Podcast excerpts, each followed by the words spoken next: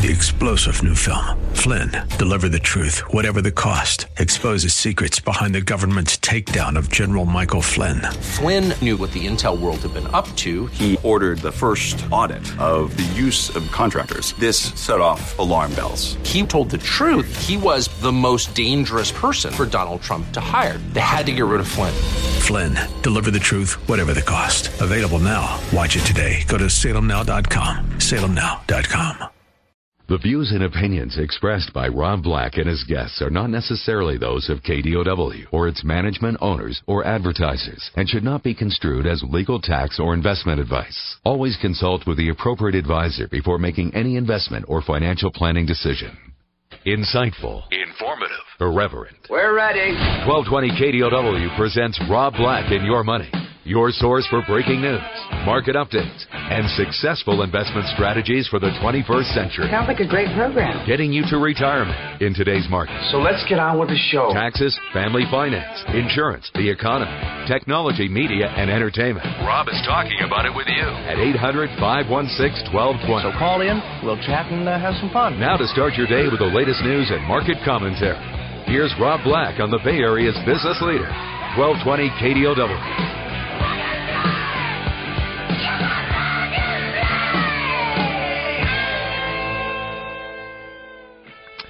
Welcome in. Rob Black and your money. I'm Rob Black, talking all things financial, money, investing, and more. Anything on your financial mind, we can talk about. Just pick up the phone and call the show. Um, we can talk market numbers for sure. Let's start with that. The SP 500's down fractions. Dow Jones Industrial Average up three. Nasdaq down one. Um, not seeing anything of major disruption and or despair as far as uh, in individual stocks that you might have. But we'll talk about that. Um, Europe stocks are slumping pretty hardcore on Italy and Ukraine. We'll talk about mergers and acquisitions kind of going the wrong way. Um, a lot of economic anxiety in the United States reflected in President Barack Obama's lowest uh, approval rating since he was brought into office. Um, talk about all of this. Try to again put some perspective on it. So let's let's go back to yesterday a little bit. I think it's a very good place to start. Um, market participants. Um, the market dipped yesterday, and did market participants jump in today? Would be the question. Kind of the play on it. So last week we had a dip. Yesterday we had a dip. Are we starting a little bit of a correction? Um, the same, you know, could be said for the 10 year, ultimately. Cash market on course testing levels seen in late May. And uh, same exact thing could be said for the 10 year Treasury. It's kind of got a little bit of a safe haven thing going right now. People are putting money in it. They would rather get guaranteed a 10 year Treasury at 2.44% than go after the market. That's a bit of a teller. So keep that in mind. Um, some points to consider today. Russia may be building up troops on its border with eastern Ukraine in a prelude to a possible invasion. Italy slipping back into recession after reporting a two tenths of percent decline in the second quarter GDP, so Italy struggling. Germany has a problem with a decline in factory orders. Word from the Federal Reserve today that 2013 resolution plans provided by 11 large firms contain shortcomings that need to be addressed by 2015 submissions. Bank of America got approved to do a dividend again, to repatriate some of the earnings with the shareholders. 20th Century Fox dropping its bid for Time Warner, citing the company's lack of interest or disinterest. Sprint's dropping its bid for T-Mobile. So one of the trends of mergers and acquisitions is kind of being uh, derailed right now the whole inversion thing is starting to get derailed right now. You've seen a couple companies say that they're not going to go that direction after all. Disney reported some impressive results for the June quarter. Trade deficit narrowed in June to $41.5 billion. Uh, Walgreen getting clobbered. It basically is 15% lower. It said it will purchase the remaining portion of its UK company Alliance Boots. It doesn't already own. but that it will remain domiciled in the United States. The company will not be embracing the tax inversion route with this transaction. So Walgreens is apt to win praise in congressional circles, but judging by its stock, shareholders not too uh, happy with their tax patriotism. So Walgreens did authorize a new $3 billion stock repurchase program, and it upped its quarterly dividend as well. I like Walgreens. I know that I'm going to be consuming more healthcare in the future. I know that most people who are listening to this radio show are going to be consuming more healthcare in the future. When I consume healthcare, it means sometimes I go to the doctor. I go, "What's this thing on my my my my my my, neck? What's this thing?" Uh, and when you do, you where do you go? You go to CVS or you go to Walgreens and pick up your prescriptions usually. And when you're there, you're like, "Ooh, a cream de mint chocolate Santa." Ooh. Anyhow, um, so are we going to get a retracement? Are we going to get a pullback in the S&P 500 after it's had a big run? I don't know. I'm not much of a technician. I don't mind looking at technicals. I'm just not much of one. We have the S&P 500 down fractions. Oh, now it's up. Dow's up five and Nasdaq up two. Gold sitting at 1308 an ounce. Again, a lot of stress on the markets. So, and just to name, you know, Russia and Ukraine. Now, a lot of people think Russia won't be dumb enough to invade Ukraine. I'm not sure I believe that. Like, I don't know if I'm going to push my money in on poker on, oh, yeah, sure, Russia won't do it. So, with that said, you know, my security guard coming in this morning, he's the ultimate perfect person to tell you what to do. He goes, I'm not very happy with Russia. They're causing the market to sell down. I'm like, that means I should buy. So if he's getting nervous and if he's greedy, well, maybe maybe maybe that's the twist is that he is being kind of greedy. Young guy, young guy, not old in any way, shape, or form. Doesn't need the money. Doesn't need the market at all time highs every day. 800 516 1220. In fact, you'd say that you probably don't want markets at highs every single day, in large part because that causes inflation. If everyone's making money, then everyone goes on vacation, and cost for a vacation goes up. If everyone's making money, everyone's buying BMWs, and the cost of BMW goes up. Supply and demand. Let's see. Donald Trump, classless man.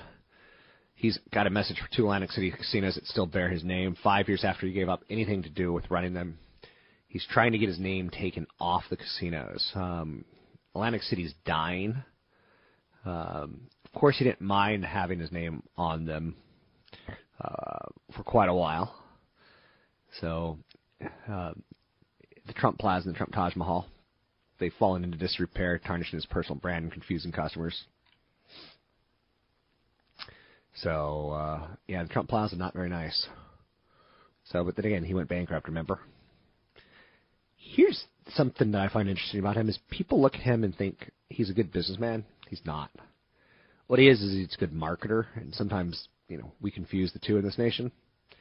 I'd be very, very cautious, thinking that he's uh, got any quality control in his life as far as uh, investment decisions. I would not take any advice from a man who's been bankrupt three times and married uh, numerous times. And I'm, not against the numerous marriages. I'm against the quality of the women that he's marrying. They just seem kind of trashy.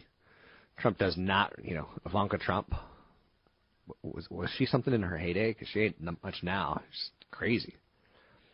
Um, so he licensed his name, and uh, I just think that's worthy of note. he doesn't build buildings; he licenses his name to others that build buildings. S&P 500 down fractions. Apple's, uh, we learned, oh, yesterday we learned uh, after we went off the air that September 9th, a little bit more than a month from now, uh, we're going to have that next big iPhone announcement. What's interesting to note about that is now is not the time to uh, change your phone because all the phones out there that are Apple right now, uh, there'll be a big pent up demand for them for sure. But at the same time, any any 5C, 5S will be cheaper a month from now than it is today. So we're thinking, right? I'm Rob Black, talking all things financial, money, investing, and more. Want to talk markets, want to talk real estate, want to talk investing, give me a call, 800 516 1220. It's 800 516 1220. I'm Rob Black.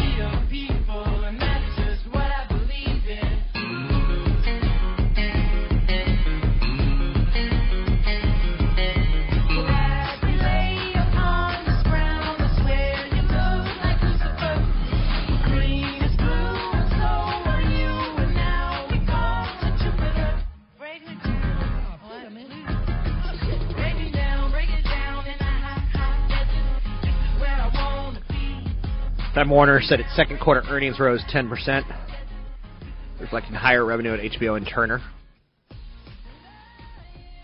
Now their suitor walked away from them. 21st Century Fox withdrawn its proposal to buy Time Warner, turned away an 80, $80 billion buyout. Time Warner had argued that it was better off independent. Fox, via dropping its bid, uh, cited Time Warner's unwillingness to engage with us. So HBO results very, very strong. The wonderfully violent, and I say that oddly, two words that shouldn't go together, but the wonderfully violent fantasy series Game of Thrones helping HBO. Uh, HBO up 17% on revenue year over year to 1.42 billion dollars. Um, worthy of note, right? 800 516 1220 to get your calls in the air. Let's take a quick look at the market numbers because we seem to be kind of pausing, to say the least. We're going to talk about your portfolio. We're going to talk about balance and diversification a little later in the show. Right now, we're taking a look at the SP 500 down one, the Dow's down 12, the Nasdaq down fractions.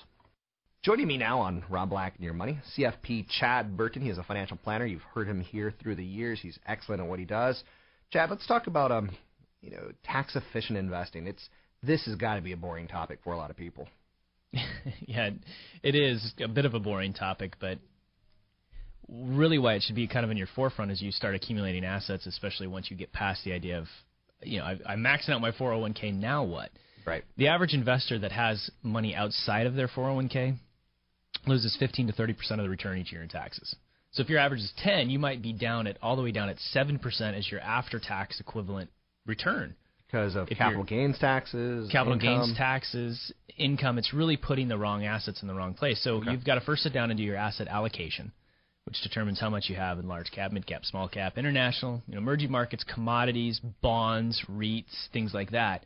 And then you've got different areas on where you can put those assets. You've got your 401k, you've got your taxable accounts, you've got your Roth IRA. So you've got to determine which assets are the best.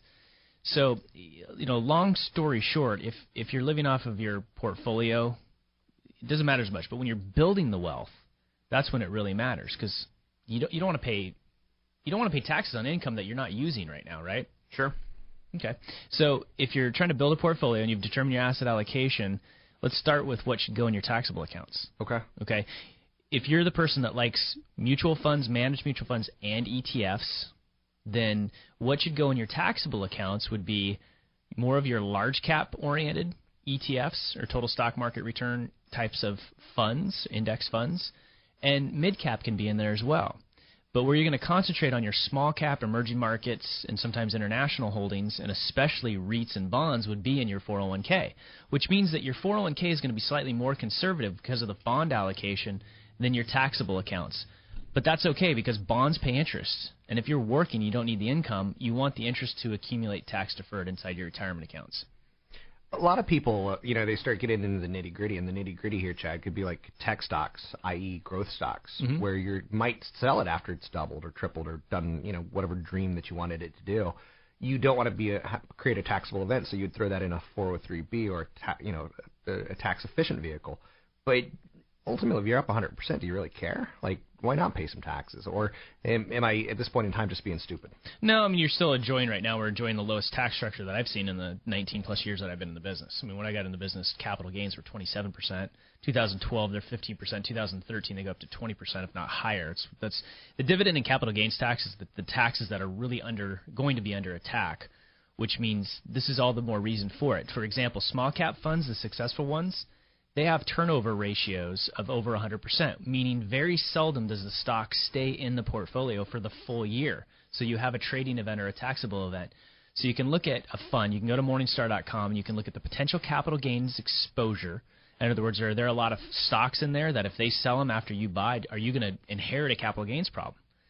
Um, or turnover ratios. So again, the higher turnover ratio funds, the higher dividend paying funds, those go in your retirement accounts. Whereas the stuff that you go for the long run on, you know, three to five year types of holds, large cap, mid cap, that goes in your taxable accounts. There's a little bit of a science to it, but let's talk about the losses because that's also part of tax efficient. Not just the gains you don't want to pay tax on, but you could actually harvest losses. And I, I love that phrase harvest because it sounds ghoulish, but uh, it's kind of a. Let's talk harvesting losses. Yeah, it's I mean it's it's super important because most people when they get into retirement they end up with real estate, business, stocks, all of which if they sell, you pay capital gains. So, you know, people go through a big correction like in the 2000s or the 2007 they accumulate losses and they forget about accumulating even more. You can build up a, ca- a bank account essentially with the IRS. So every year um, at least in around you know August, September is when I like to do it. Is you go through your portfolio and say, have I bought anything that is showing a loss in my taxable accounts? And if it is, what I typically do is I'll sell it and I'll buy an index fund that matches it or an ETF that matches it for 30, 31 days, and then I'll turn around and buy the stock back if I like it or the fund back if I like it.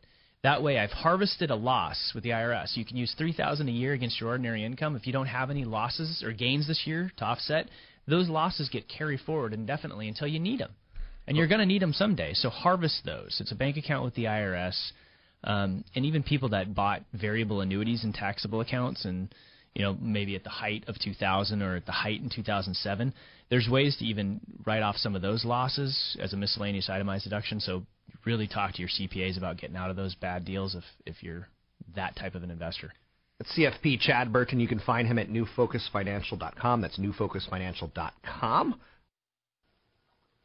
And I'm Rob Black, talking all things financial. Got a big seminar coming up with Chad not too long from now, a couple Saturdays from now. Attendance very, very low. So if you're planning on being in San Rafael, help me out and make a reservation to come on out. Um, two events. It's in San Rafael. One is on wealth creation. That's in the afternoon. One is on wealth management. I do the wealth creation one in the afternoon from 1 to 4. Going to go over 20 steps to financial freedom. Going to go over 20 ideas, plus some Q&A, plus some uh, you know hints, tips that I've picked up through the years that should be able to help you. Um, don't be shy. 800-516-1220 to get your calls on the air. It's 800-516-1220. In the morning on the 16th, Chad's going to be doing a estate planning event, talking diversification, talking wealth and retirement planning.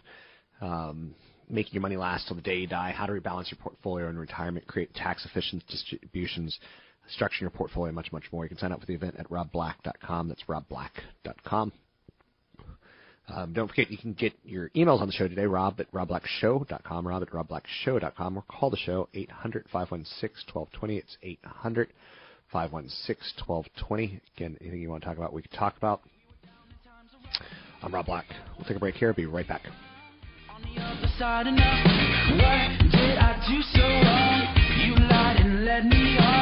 Was I your hit and run? Left for dead and now you're gone. Oh,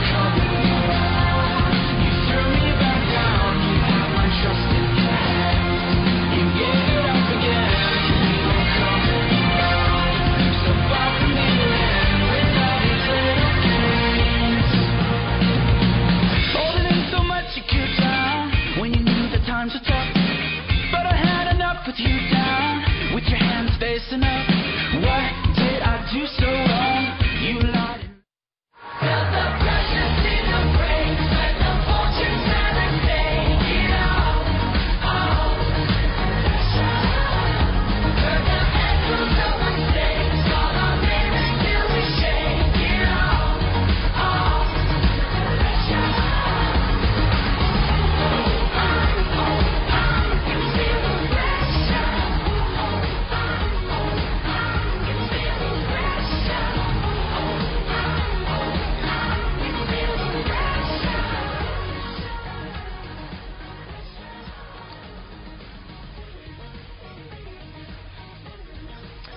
Thanks for listening to the show. I'm Rob Black, talking all things financial, money, investing, and more. Anything you want to talk about, we can talk about. One of the stocks that I like very much so reported earnings yesterday. And uh, it's a company that you know, it's Disney. They've been absolutely crushing it for the better part of five plus years now. I think they're an international conglomerate. I think they should be paid attention to. I think what they do, they do very well. One of the things that I really liked about Disney's report um, was the conference call. I'm a big conference call kind of guy. I like getting the vibe of a company. It's not the only thing that I'm looking for, and vibe is not a technical term in investing. First thing you do when you look at Disney, you look at their competitors and their 21st Century Fox, Time Warner, NBC Universal. Um, they're number 61 in the Fortune 500. They're a global company as well. They're in the Dow Jones Industrial Average. So, Disney, the monarch of the Magic Kingdom, is no man but a mouse. Mickey Mouse, of course. Disney is the world's largest media company. Uh, assets encompassing movies and television and publishing and theme parks and their theme parks use characters like Star Wars movies coming up. They're going to have Star Wars characters at their theme parks, and you kind of get where this is all going. They're ESPN owned, they're Disney, they're Pixar, they're Marvel Entertainment, they're Lucasfilms now, they're resorts. But CEO Bob Iger had a big day with the earnings crushing it. But even bigger, he set up a movie that's coming out in 500 plus days. So he discussed the hotly anticipated seventh installment of the Star Wars series, Star Wars Episode 7. He said, I can only tell you that production's underway. We had a brief hiatus, which is due in part to the fact that Harrison Ford broke an ankle. He's reprised his role as Han Solo. He actually broke his leg, not his ankle. But what he said was, the footage we've seen so far is very, very exciting to us. I think there's about 500 days left between now and when the movie comes out. That doesn't seem very long. Oh, he's also talked about how the movie Frozen is the all-time biggest animation film of all time. But talking about Star Wars 500 Days Away is what Disney does really, really well. They've got markets coming up. And uh, Episode 7 will obviously be much more intriguing to you and me because we all know how Episode 6 ended. Death Star blew up. What happened next? And that's what the story's going to be on. Um, so we don't have to go back in time and see a young Luke Skywalker, which no one seemed to care about. Well, they cared. I mean, it's not like the movies didn't make money. Uh, but the Marvel brand is on fire. And now the Lucasfilm brand is going to get on fire. And there's going to be like a Chewbacca spin-off movie. Probably a Boba Fett spin-off movie. We know this. They're going to come out with 10 films in 10 years now in Disney. That's why you own shares of Disney. For the long-term patient investor, I can't imagine a better stock to buy your child so that you can talk to him about, hey, look, you saw Spider-Man, or hey, you just saw Frozen. Let's talk about it. The stock's not cheap, but they dominate what they do. So long-term, had you bought Disney in July of 2012 or October of 2013 or July of 2014 or April of 2010, it was always at a high only time you've had a good chance to buy it, like a really good chance, was 2011 when the stock went from 43 down to 29. That's a pretty good chance, down 20, 25, 30 percent. Um, usually it doesn't go down 10, 20, 25 percent. Like a couple months ago, it went from 76 down to 72. So I think you accumulate Disney. Yes, even today, a long-term patient investor. Okay, I'm I'm Star Wars out. All that movie music does get you a little jazzed, doesn't it? Just a little bit. So Disney's a great investment in my mind. What else is a great investment right now? How about a Grand Prix race car? Classic cars were a huge earner for investors. In last three years, they're up 21%. One year return up 40%. So the 1954 Mercedes Benz, if you've got an extra $29.5 million laying around, you can get a used Formula One race car. I know you're saying that's kind of odd, right? Uh, vintage Ferraris are doing really well. The 1950s and 60s saw very high returns in the last three years. Um, so $27.5 million for a car. And they're holding values, if not moving higher. How about lean hogs? Lean hogs, a major source of pork in the United States. They were the winning investment in agricultural commodities Hogs had a gain of 56.3% in one year and 11.5% annualized over three. Don't you love sweet little piglets? So you can buy hog bellies um, if you want. Sometimes the most expensive thing about pork, though, in the past has been refrigerating it and not necessarily raising it. Self storage units, obviously a big winner winner in the world of investments. For real estate trust, they've had a three year annual return of 21.2%.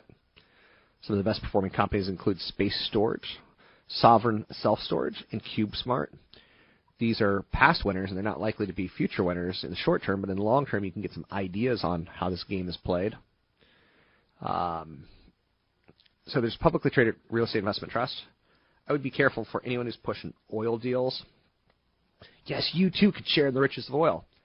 If the oil deal was was was all that in a bucket of chicken, don't you think like maybe Harrison Ford or Bob Iger from Disney would be buying the oil deals and not you? I think so. So be careful for people who push oil deals. Be careful for people who push, um, you know, real estate out of state. You have to be cautious on that in large part because it's out of state, and you, you're not going to have the ability to research it and stay on top of it like you should. Uh, you're not going to have the ability to like kick tires and see if this person's just pushing this because he gets a kickback, or is he pushing it because he really likes me and it's different this time. So publicly traded REITs are different than private REITs. There's a lot of people who push private all, and I'd be very cautious on it because if it's private, there's no regulation on it. Anything could be going on. You don't get to see it. If it's public, you get to see it. It's publicly disclosed. So the self-storage units, um, obviously, not for everyone, but certainly an idea um, to consider a public. Like you know, friends who store stuff, right? 800 516 1220 to get your calls on the air. It's 800 516 1220 to get your calls on the air. Um, increasing number of people are concerned about large companies lacking proper pension plans. Uh, that's leading to a lot of employees taking a lump sum payment rather than waiting for the pension plan. The immediate lump sum payout gives people more control over their retirement benefits and greater flexibility. When you leave a company, be very careful on that whole lump sum game. Um, there's a lot of financial advisors or so-called financial advisors who will come in and say, "Here, buy this annuity." I see real people buy annuities that get really hurt by it. Um, and the insurance guy doesn't know. You know, he's working for Franklin or he's working for Hartford, and he's going, "Yeah, you know, we got this great product, and it's you know six percent, and but you can never lose money, and you you know X amount of return. The return is that's guaranteed is your money." Um, and the cost and the fees are so incredibly high, I would stay away from all annuities, all annuities, unless you're using someone who is known for being the discount annuity company like an Emeritus. Um, it's just my opinion. I think you should take it. I've worked in the industry and I can tell you annuities are a bad product.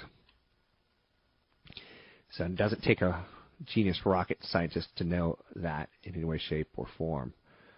Um, one of the biggest questions that keep coming up is how much money should I save for retirement? And by the time you get to age 60, I want you to have 10 to 20 times your salary.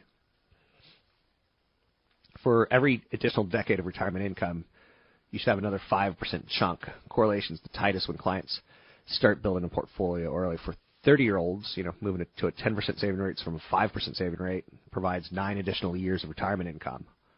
Moving from 15% from 10% adds nine. Moving to 20% from 15% adds eight years. Add an additional 5% to your savings rate lengthens the longevity of your retirement portfolio by nearly a decade. So do it sooner rather than later. So as the market's started to rise recently, um, and we've had a great five plus year run on Wall Street, it is time to look intra-class sometimes rebalancing your portfolio. Even though small cap stocks sold off so far in 2014, they still have a tremendous run relative to large cap stocks. So there may be a little bit more trimming there, even though they've had, like I said, not the best year. You want to take a look at more defensive holdings in your portfolio when markets continue to stretch new highs. They may not look great over the last five years, but you're thinking the next five, not the first five.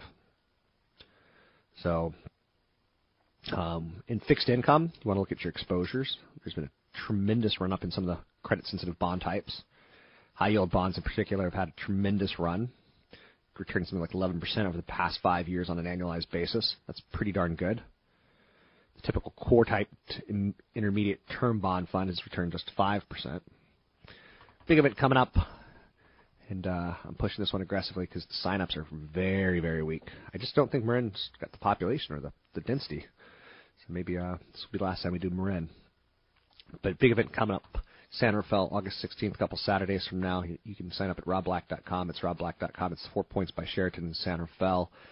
Uh, 9 to noon, going to be doing um, wealth preservation retirement planning session. In the afternoon, it's going to be more of a wealth creation. So if you are 40 plus, it's probably the morning event you want. You're 20 to 45, probably the afternoon event. You can find out more information about these events at robblack.com. It's robblack.com.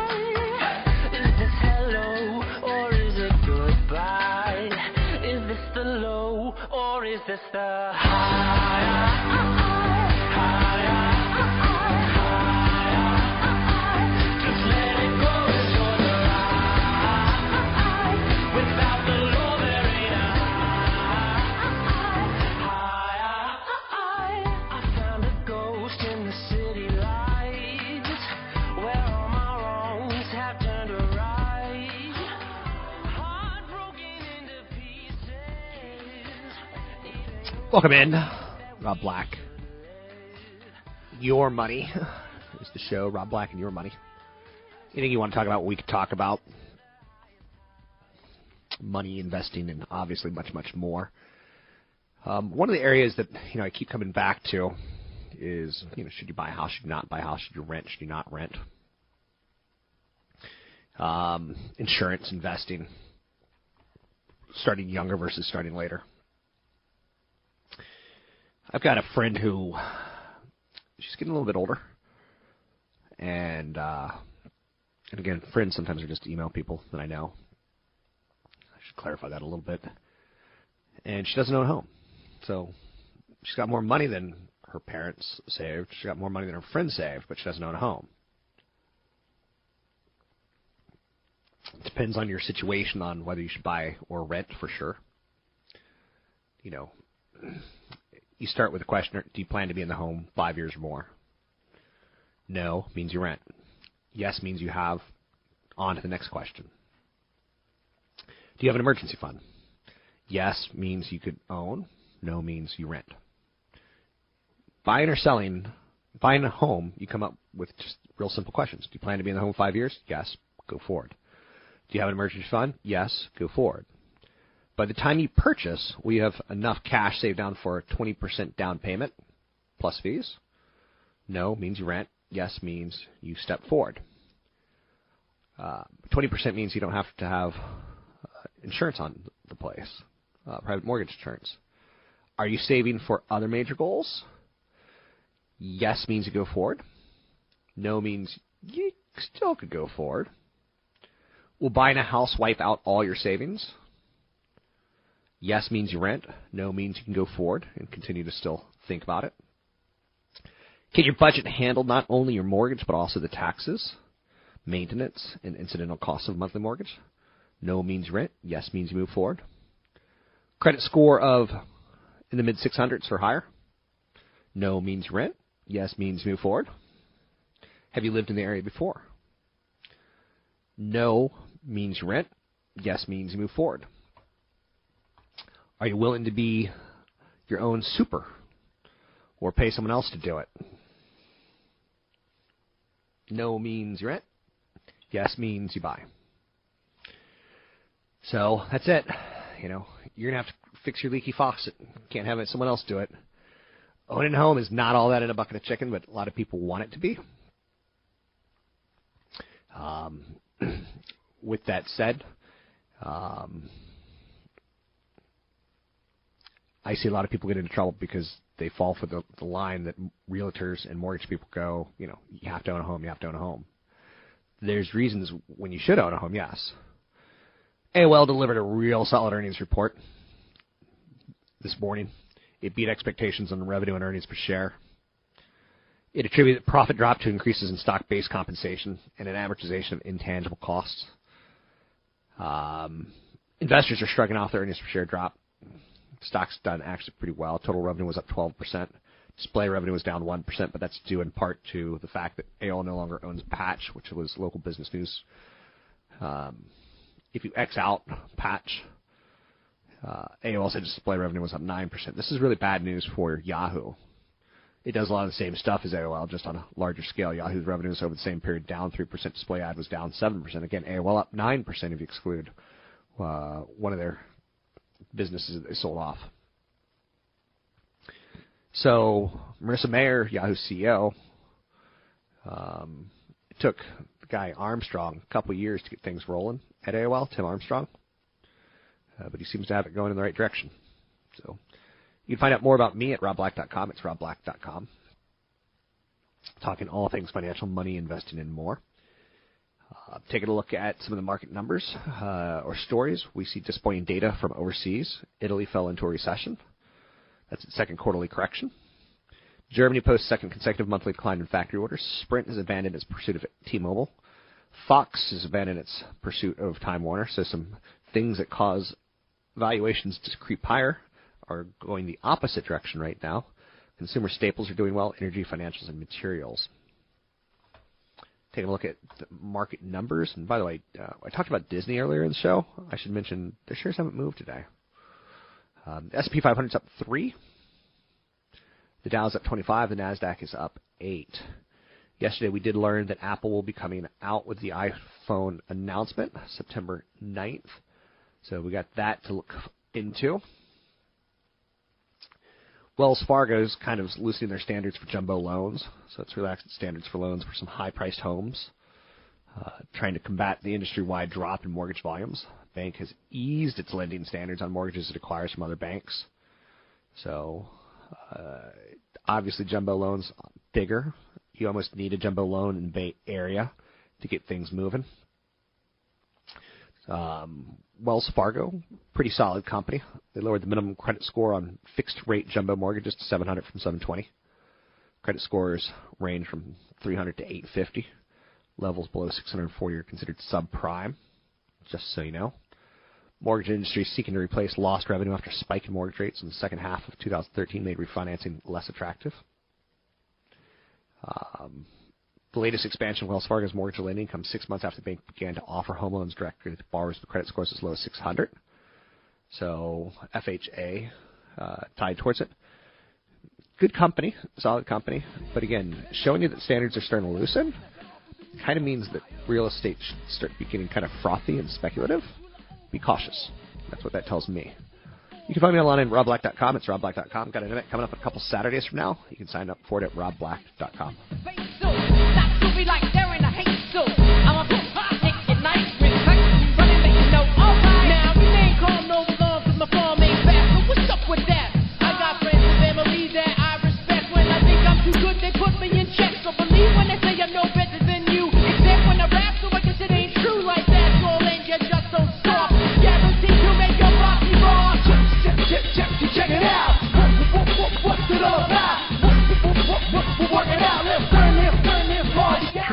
views and opinions expressed by Rob Black and his guests are not necessarily those of the Wall Street Business Network, this station, its management, owners, or advertisers, and should not be construed as legal, tax, or investment advice. Always consult with the appropriate advisor before making any investment or financial planning decision. Insightful, informative, irreverent. We're ready. The Wall Street Business Network presents Rob Black and Your Money, your source for breaking news, market updates, and successful investment strategies for the 21st century. Sounds like a great program. Getting you to retirement in today's market. So let's get on with the show. Taxes, family finances, insurance, the economy, technology, media, and entertainment. Rob is talking about it with you at 800 516 1220. So call in, we'll chat and uh, have some fun. Now, to start your day with the latest news and market commentary, Here's Rob Black on the Wall Street Business Network.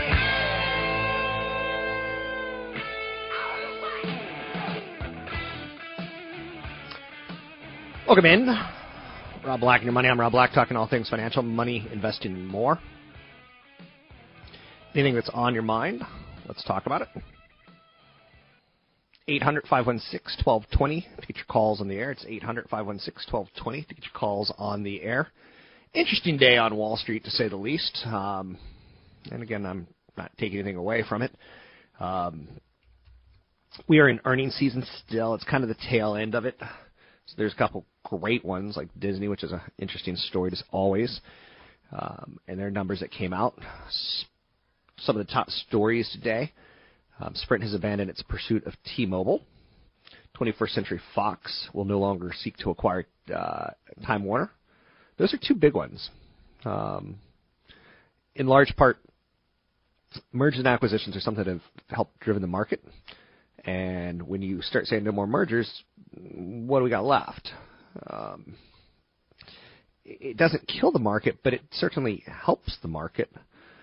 Uh, so losing them loses one of our allies, so to speak. Uh, Time Warner second quarter profit rose by 11%. Amazon is expanding its same day delivery. Isn't that just great? Pandora strikes first ever deal with artists. This is going to be interesting to watch. Internet radio leader Pandora has come to its first ever direct licensing deal with artists. Um, a wide ranging agreement with independent label group Merlin that both said would mean higher payments to artists and more play for them on Pandora stations. Artists will be able to access Pandora data for the first time, enabling them to make informed decisions about where to tour, who to tour with, what their concert set list should be, and songs they may want to release next. Um, so this is kind of interesting. Uh, Merlin representing artists are like Arcade Fire, Bad Religion, Lenny Kravitz. Um, so Pandora's showing a little bit of muscle here. I think down the road, Pandora's has to be a division of somebody else. Um, but then again, when I say that, you know, they got 11% of the radio play at this point in time, so maybe they don't have to be. Um, so it's a pretty big impact on cost. A concern of investors that have pushed Pandora shares down some 38% from the high. Um, buy it when you can, not when you have to. I'm not telling you to go out and buy it, but um, Merlin represents 20,000 labels, commands about a 10% share of music consumption worldwide. Deal covers royalties for performances, not songwriter rights. It comes as the Department of Justice is re-examining Pandora's right to automatically license song rights from publishing societies like American Society of Music Composers, Broadcast Music, and other such groups. That's a 1941 law that we're looking back into. Does that make you feel old? Maybe just a little bit. So some other top stories of the day. You know, obviously Russia's putting up troops on the border of Ukraine, and you know, you just kind of hope that they don't do something stupid. But I don't know. Can we count on that? It certainly feels not good, right? 800 516 1220 to get your calls on the air. It's 800 516 1220 to get your calls on the air. More and more investors are choosing to take a lump sum payout versus continuing a pension. Uh, pensions, oftentimes when people, first thing they ask me, one of the things they ask me is, what should I do when I retire? Take the pension or take the uh, lump sum? I'm like, depends. Do you have enough to live off the pension? That's probably a good place to start, right? Um, and some people don't. So they have to take the lump sum. Now, I'd be very cautious of that lump sum. There's a guy on radio right now, not on this station, but another one who's advertising, hey, if you're hitting ready to retire and you get a pension, give me a call. Of course he says that because he wants to put you in an annuity or a mutual fund that gives him a 6% kickback or an annuity that gives him a 6% kickback. I'd be very, very, very cautious. I think it's almost criminal what some people do in this industry. So digging a little deeper is what I always want you to do. Um, you know, the market looks a little toppy, looks a little frothy for sure. I mean, you can make that argument, right? But the downside of making that argument is, okay, what do you do now? And I know some people who want to get out of the market. I don't really play that game um, of you know getting in, getting out, getting in, getting out. There's a guy who wrote just a silly email. Um, and he said, let's just assume we looked into a crystal ball and seen that this is the way it's going to be, the market for the rest of the year. Tumultuous, the up and down, one day good, one day bad. What now? From today on out, how can we play this one to our better? Um, Tommy, uh, go get a big stick and use that stick to hit yourself in the head a couple times because something's wrong with you. Um, a lot of people do try to quote unquote time the market and use crystal balls.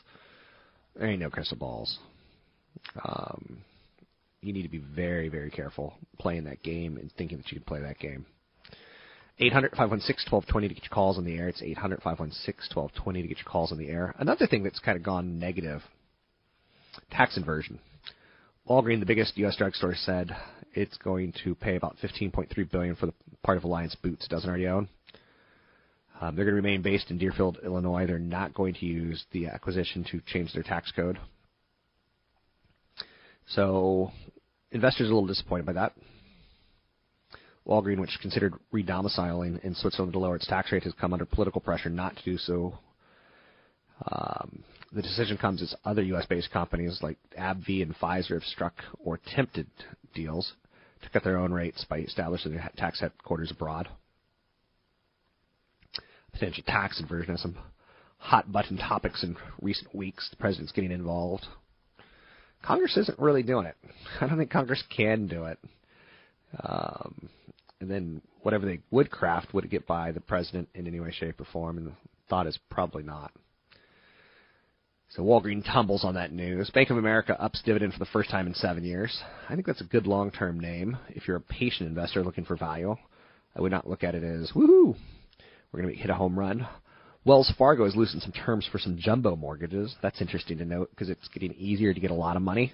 Does that sound like a good idea, or does that sound like we're heading back towards you know a problem?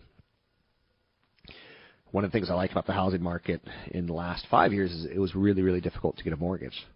Now we're making it a little bit easier, um, just a little bit. But that's how it starts to become a problem, just a little bit. 800 516 1220 to get your calls on the air. Hint, hint, wink, wink, nudge, nudge. Is anyone listening? Amazon is expanding its uh, same day delivery. It's 12 cities. Um, latest push to get shoppers to sign up for its $99 Prime. It's going to introduce, introduce $5.99 same day delivery for an unlimited number of products from Prime. It's in Baltimore and Dallas and Indianapolis and New York, Philadelphia, Washington. Previously, the fee was $3.99 per item. It's also got a Get It Today fil- uh, filter on its site where customers can filter results by whether they're available or not. These services have been available uh, since May in LA, Phoenix, and San Francisco, as well as Seattle. I'm Trying to brief up its uh, services for the Prime Loyalty Program that includes two day shipping on a lot of items. Uh, for people without Prime, the same day delivery fee remains $9.98 for the first item and 99 cents for each additional item. Got a big event coming up in San Rafael a couple Saturdays from now. I'd love to see you out there. Money investing and more will be talked. It's going to be an all day event, 9 to noon and 1 to 4. You can sign up for the events at robblack.com. It's robblack.com. It's the 16th of the month. The wealth creation is in the afternoon. The wealth preservation and retirement planning is in the morning. You can sign up for the events at robblack.com. It's robblack.com. We'll take a break here. Be right back. She's got the lily white. She's got a carburetor tied to the moon. Pink eyes looking to the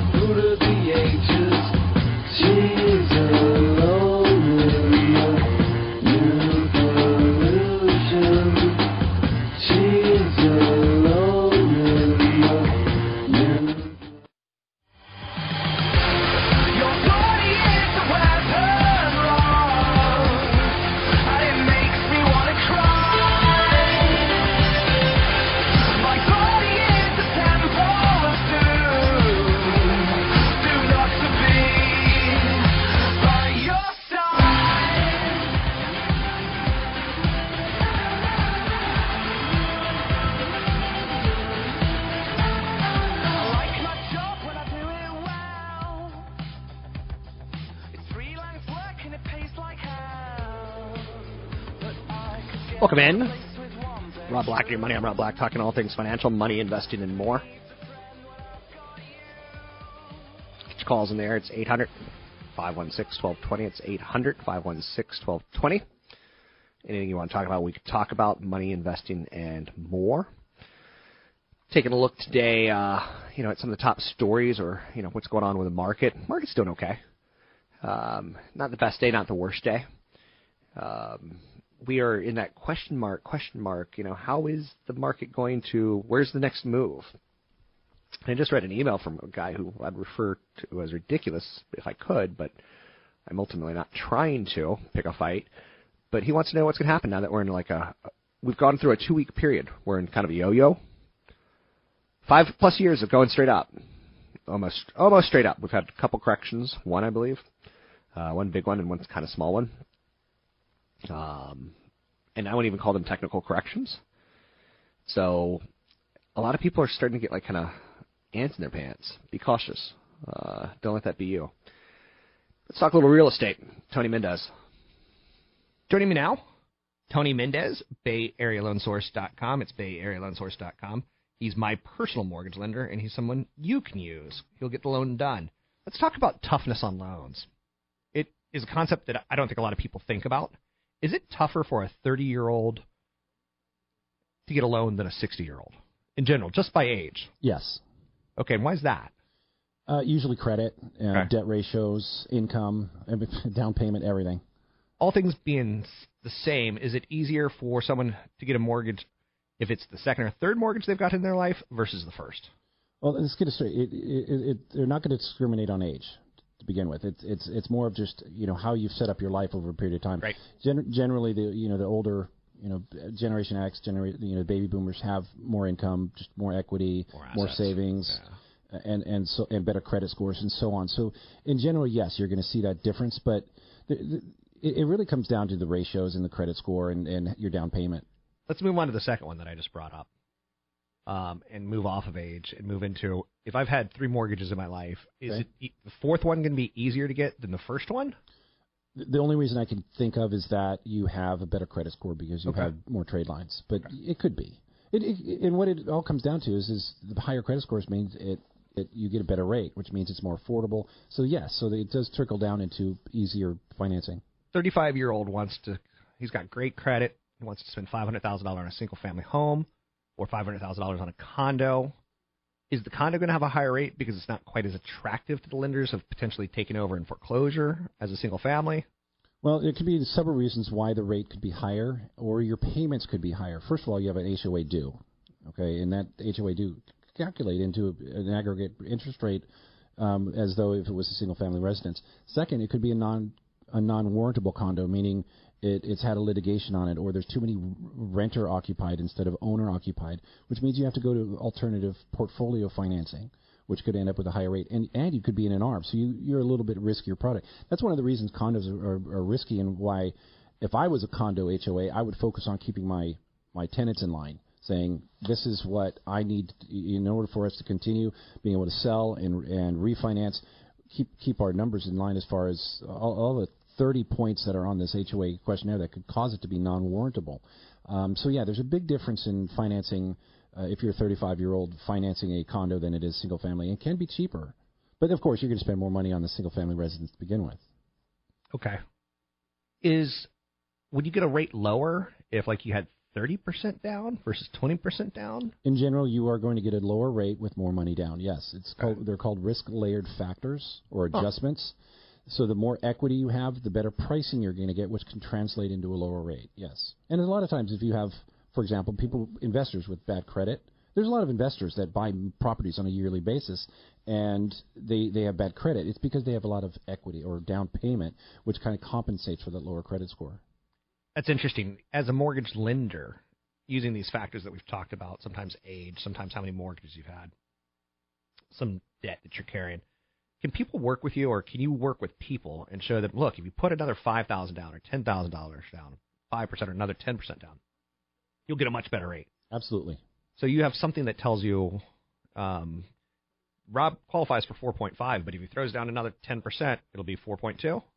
It it really should be the most rudimentary skill of a loan officer to be able to know those kinds of of, of differences between down payment and percentages. And it's all about the, like again those risk layered adjustments. and, and it's the way a lender or an investor is going to price your loan out. It's you know you're a, you're a different person than everybody else, and they're going to be different than their you know their neighbor, and you know theoretically one guy could have a three thousand dollar mortgage on the same house, and another guy could have a twenty eight hundred dollar mortgage, and it all comes down to how much money he put down, how much credit credit score, and what interest rate he ends up with, and it's based on your character. A friend of mine predicted five years ago that mortgages will be bought and sold on Wall Street at some point in time. Not really happening, but do you see a, a day and age where people can go to Sears and get a mortgage, or people can go to Amazon? Yes, I do. Okay, so you think it's become more? You can go to Costco and get a mortgage. Costco has loans. Yep. I didn't know that. They do everything. Yep, they do everything. The- The thing they got into recently is money wiring, and they're doing it cheap, and they're basically killing Western Union, killing them. And I like that. With that said, you can find Tony Mendez at BayAreaLoanSource.com. That's BayAreaLoanSource.com. Welcome back in. I'm Rob Black, talking all things financial, money, investing, and more. Anything you want to talk about? uh, We could talk about. We've got to get back in program real quick. 800 516 1220. It's 800 516 1220 to get your calls on the air. Mr. Producer, give me a little audio so I know that we should go to our guest. I want to make sure that I can hear him because right now I hear nothing. Okay, that's right. we don't have a guest right now. Oh, I didn't hear the Tony segment in. Um, a little bit of a problem. 800 516 1220 to get your calls on the air. It's 800 516 1220 to get your calls on the air. I'm Rob Black, talking all things financial, money, invested, and more. Bob Iger's gone out of his way to say the Star Wars Episode 7 footage is very, very exciting. What's good to note about that is um, I own shares of Disney. I think everyone should own some shares of a media company, of a tech company, of a retail company over over your life. Not no rush. I don't think you should own individual stocks until you have over hundred thousand dollars invested. Uh, until then, I think you're making a bit of a mistake by aggressively um, putting yourself in the position where you know risk comes in and where you can and will get hurt. 800 516 1220 to get your calls in the air. It's 800 516 1220. I'm Rob Black, talking all things financial.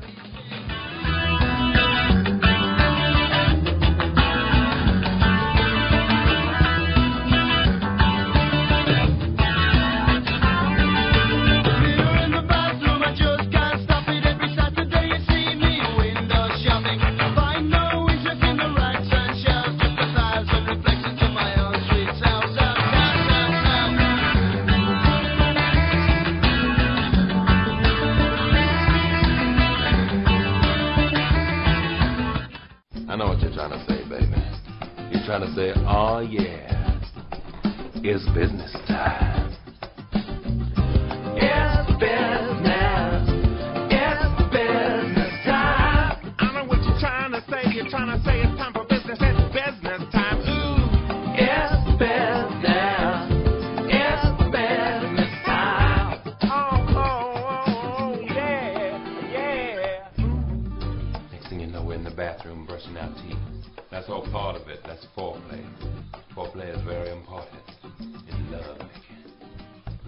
Joining me now, Dr. Jeff Rosen, Chief Economist, Briefing.com.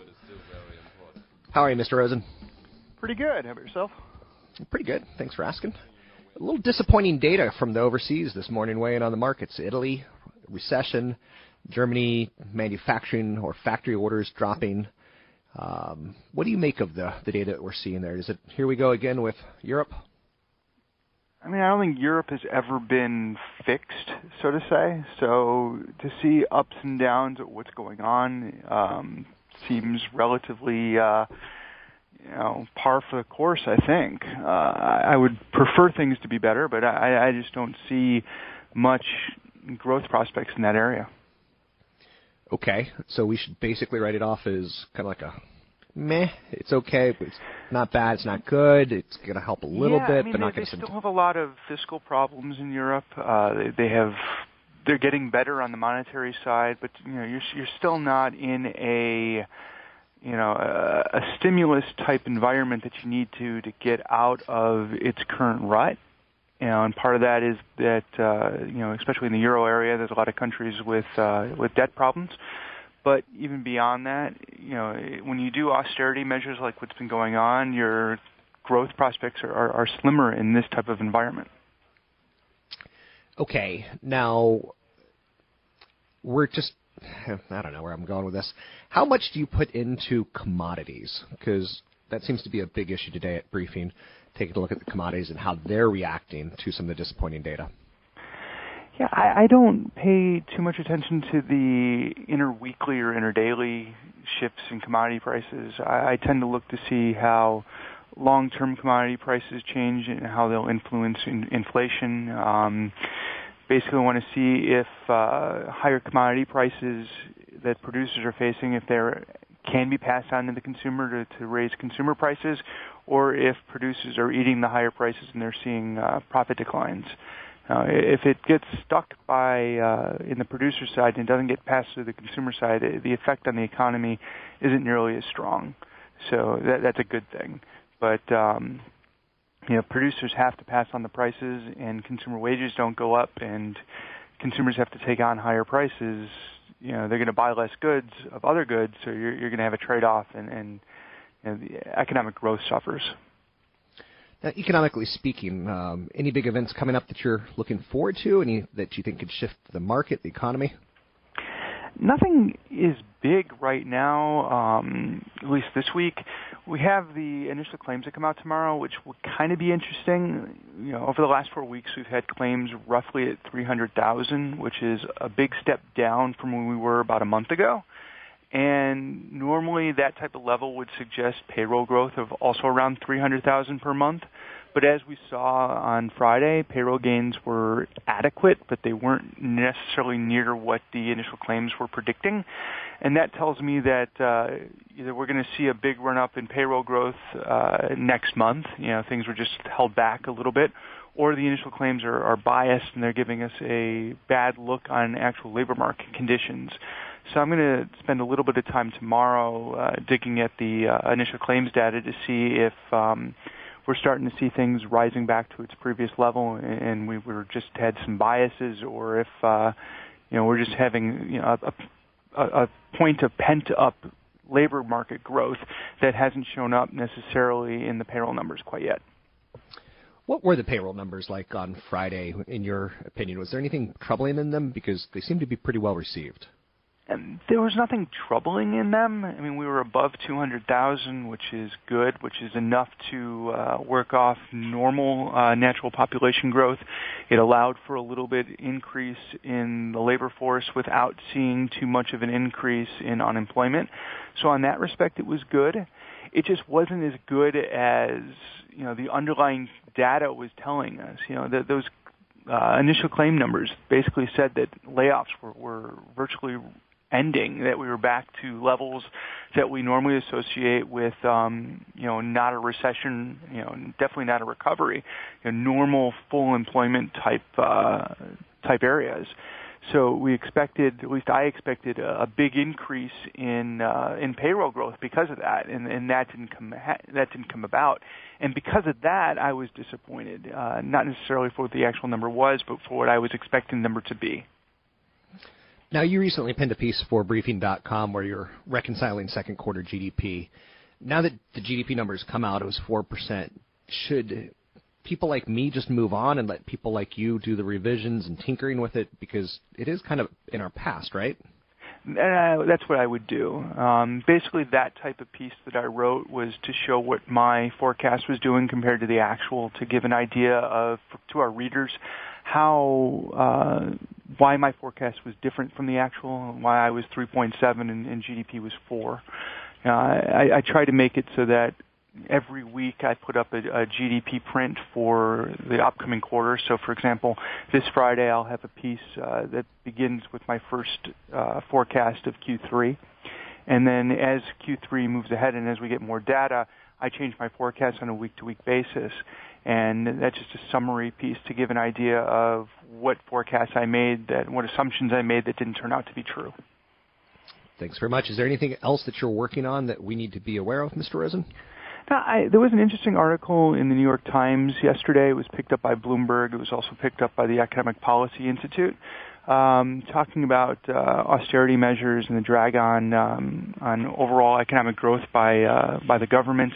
And it was interesting because they were taking um, what potential growth would be according to the CBO, and then using um, averages from 1993 to uh, I think 2013 of what percentage of the economy uh, each sector is. So consumption, you know, is at 75% or whatnot, and, and uh, investment is 10%, and government spending is something percent. And you know, basically, it took all those pieces, took the average of where those were, and then created a output gap for each individual sector. And uh, I ran the numbers yesterday, and you found that the, the biggest portion of the output gap, and the current output gap is about 4.2%, came from the government and came from um, residential investment. And it's obvious that residential investment was going to be a sluggish recovery because we had such a buildup, uh, you know, before the recession, which was one of the major causes of the recession. But the fact that government is is contributing about 1.5 percentage points to the output gap was kind of surprising. You, know, you keep hearing that. Um, you know, government is accounting for this large percentage of GDP, but it's actually shrinking in terms of potential, and, and it's actually being a uh, a notable uh, component that is weakening economic growth. And economic growth can be much stronger if the output gap uh, related from the government sector uh, was zero. You know, we would have a much stronger recovery, and, and that was interesting. Where do we where do you stand on our government spending as far as helping our economy, hurting our economy because it's taking tax dollars and putting it into the economy versus you and me putting our own money into the economy? Well, it depends on where you're at in an economic recovery and what's going on. I mean, right now you're in a point where uh, you know there's a lot of people out of work. There's a lot of people that have uh, increased their savings rate beyond what they actually should be. There was a a report coming out, I think it was from the New York Fed, that talked about how um, the savings rate is higher because people still have fear that they're going to lose their job. Um, so they're, they're keeping things artificially inflated, even though normal uh, debt to income and debt to asset ratios suggest that savings rate should be much lower than what it currently is. So if you're having these increased savings, you have to have a, a buyer of last resort, and that buyer is the government. And by sitting out and, and shrinking as it has to potential, you know, it's being a big uh, um, takeaway or negative contribution to economic growth. And then if you factor in the, uh, the idea that government spending is a positive uh, multiplier, so every dollar they spend increases economic growth by more than that dollar. Uh, the austerity measures have a have a doubly worse uh, effect on GDP, and things would be much better if the government had been stronger in in producing uh, more stimulus measures. Thanks very much. Always insightful. Dr. Jeff Rosen, Chief Economist, Briefing.com, here every Wednesday um, in the 8:33 or the 33 segment is the way I'd like to say it. Third segment of the second hour. Um, I do post his segment individually, so you don't have to listen to the whole show. I put it on his Twitter, Briefing.com, um, as well as Trader in Play. Trader in Play is the Twitter handles for Briefing, um, which I follow both of them. I think you should as well. Um, but I also put them on mine, which uh, you can find me at Rob Black Show on Twitter, Rob Black Show on YouTube, and uh, on KRON4 Facebook, Facebook page KRON4, if that helps you. Um, certainly want to um, try to get us as far into retirement as we can get and having a concept of the economy. Um, and again, I think maybe one of the takeaways there that was really nice was we talked a little bit about Europe and what's going on there. And I said, should we worry? And he's like, not really. Um, we, we talked a little bit about GDP. Um, you know, we ultimately decided we're not going to worry. Um, again, don't take everything like that um, to heart. But uh, Dr. Jeff Rose, and you can find him online at briefing.com. It's briefing.com. I'm Rob Black, talking all things financial, money, investing, and more. Two of the big market trends that were helping have kind of fallen apart tax inversions, as well as mergers and acquisitions. That could be hurting the stock market for sure, uh, because Rupert Murdoch tends to go in big and try to acquire companies at the tops of markets. We'll take a break. Be right back.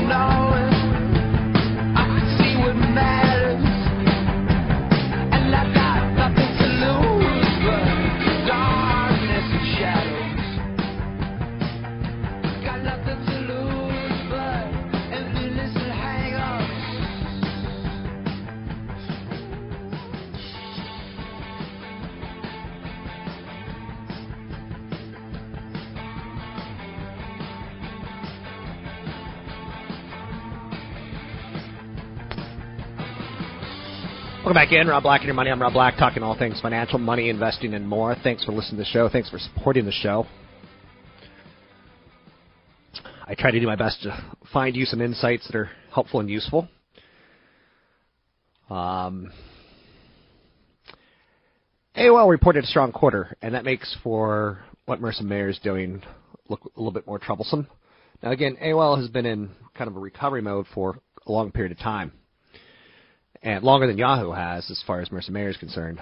But she needs to start seeing some of her initiatives, um, you know, work. Um, in my opinion. 800 516 1220. Bob Iger teased about how the new Star Wars movie is looking tremendous so far. Ah. we all wanted to see what happened in episode 7 and not episode 1, 2, and 3. So when Lucas didn't continue the story, I think a lot of people were bummed out. Um, but the story will be continued. Um, markets are starting to see a little bit more volatility creeping in. I recommend that investors take time to reposition their portfolios and check your asset classes, even intra asset classes. You know, small cap stocks versus large cap stocks. Small caps have had a downer of a year. Large cap stocks are still doing well. But if you take a look at last five years, small cap stocks have spanked large cap stocks. So there could be some you know reason to say don't go all in in small caps yet. Um, start looking at them, um, but eh, not down enough per se. Um, 800 516 1220 to get your calls on the air. It's 800 516 1220 to get your calls on the air. Where have all my callers gone? Disappointing data from overseas is weighing in. Italy falls into recession with its second quarterly contraction. Germany reported second consecutive monthly decline in factory orders. Sprint has abandoned their pursuit of T-Mobile. 21st Century Fox is no longer going to seek to acquire Time Warner. Consumer staples, energy, and financials are doing well today. There is some weakness um, happening with the summertime volume. So we're trying to get in our last vacations. We're trying to squeeze all of that in at this point in time. Um, Putin is imposing some limits, uh, amassing troops on the Ukrainian border. What's he going to do? Got people questioning. Um, Time Warner posted very strong profit. Um, overseas takeover deals designed to lower corporate taxes took a double punch when Walgreens ruled out the tactic for a foreign merger, and the U.S. Treasury Department said it was looking in to deter the strategy. Apple and Samsung have called a truce outside the United States. Dish Network swung to a profit. Interesting to note, Dish Network's um, big satellite company. Company reported stronger average rates per user for pay TV subscribers, holding it at about $84.15 per user. That's uh, been some significant potential for consolidation in the pay TV market with some recent deals. AT&T picking up DirecTV, who will pick up Dish Networks. Um, Dish posted a profit of $213 million. Revenues rose about 5.7%. So uh, AT&T and DirecTV getting in bed together, it's going to make them a major player in the pay TV market and increase its clout with media companies. Dish, uh, you know, has struggled to boost subscriber numbers flat out. It lost 44,000 net pay TV subscribers during the last three months that ended June 30th versus a loss of about 78,000 during the same period a year earlier. The year-over decrease is loss of net pay TV subscribers was primarily due to higher gross new pay TV subscriber activations. Um, company ended the quarter with about 14.1 million pay TV subscribers, up from about 14 million a year earlier. Company also just added about 36,000 broadband subscribers in the quarter versus additions of about 61,000 during the previous quarter. So some people are going to be a little, eh, where do these guys fit going forward? Some other stories of note today um, that are worthy of chatting about. Uh, China regulators are probing Microsoft and Accenture offices. Sprint confirms that they got a CEO change. Um, AOL profit a little bit lower, but again, it was not a bad quarter as far as revenues go. Viacom movies are weighing on their results. Um, let's say Viacom, we're no Disney. It's probably the best way of saying it. Viacom owns Comedy Central, MTV. They said they got some weak ads, ratings, and tepid cable growth. So Viacom, not the best quarter. Disney was the best quarter. Which one do you want to own? Viacom earnings fell 5.1%, revenue decline in the company. Um, Transformers just didn't do much for them. Um, you know, when you're the, the brightest spot in the movie um, grouping for Viacom, it's telling you, you know, they're in a little bit of trouble. Not trouble like bad, but um, they got to throw together everything that they can. MTV's Teen Wolf um, has seen some viewership gains. Um, advertisers typically only pay for viewing in the first three days and not after it's been pushed off into the DVR world. Teenage Mutant Ninja Turtles opens this week, I think, for Viacom. So again, sometimes movie success or failures start at top or bottom, and you can kind of see how this plays out. 800-516-1220 to get your calls on the air. You can drop me an email, rob at robblackshow.com, rob at robblackshow.com. You can drop, find me on Twitter, uh, Rob Black Show, YouTube, Rob Black Show, Facebook group page, I Hate Rob Black, as well as um, got a seminar coming up, San Rafael on the 16th. Uh, me and Chad Burton are going to be there all day long. You can find more information at robblack.com. It's in San Rafael. It's going to be a wealth uh, preservation and retirement planning issue in the morning from 9 to noon, San Rafael, Four Point Sheraton. In the afternoon, it's going to be, you know, how to accumulate wealth. These are the things that you need to focus in on to do things right. To learn more information, sign up today at robblack.com. The views and opinions expressed by Rob Black and his guests are not necessarily those of the Wall Street Business Network, this station, its management, owners, or advertisers, and should not be construed as legal, tax, or investment advice. Always consult with the appropriate advisor before making any investment or financial planning decision. Three star general Michael J. Flynn, head of the Pentagon Intelligence Agency, knew all the government's dirty secrets. He was one of the most respected generals in the military. Flynn knew what the intel world had been up to. He understood its funding. He ordered the first audit of the use of contractors. This set off alarm bells. The explosive new documentary, Flynn, Deliver the Truth, Whatever the Cost, uncovers the facts behind this scandal. Flynn told the truth. He was the most dangerous person for Donald Trump to hire. I find out the worst enemy that I'm going to face in my life is right here in America. They took my assessment and they wanted me to change it. And I was like, I'm not changing it. They had to get rid of Flynn. With in depth interviews, archival footage, and never before seen personal records of the man behind the headlines. I just felt like I was drowning. Flynn, Deliver the Truth, Whatever the Cost. Available now. Watch it today. Go to salemnow.com. Salemnow.com.